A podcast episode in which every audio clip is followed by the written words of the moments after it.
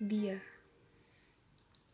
lelaki pertama setelah ayah, yang menggenggam tanganku saat aku merasa khawatir.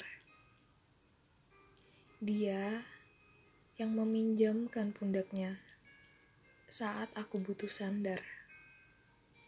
Dia yang merangkulku saat aku merasa ditinggalkan.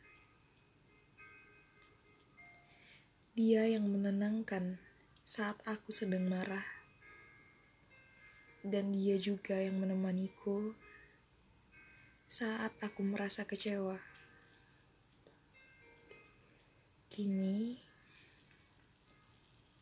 dia yang menjadi alasan aku merasakan hal-hal yang menyakitkan tadi. Dia masih banyak kurangnya, tapi aku sadar dia juga banyak kelebihannya. Ini sementara tapi abadi diingatan. Dan ini sederhana, tapi sangat menyakitkan.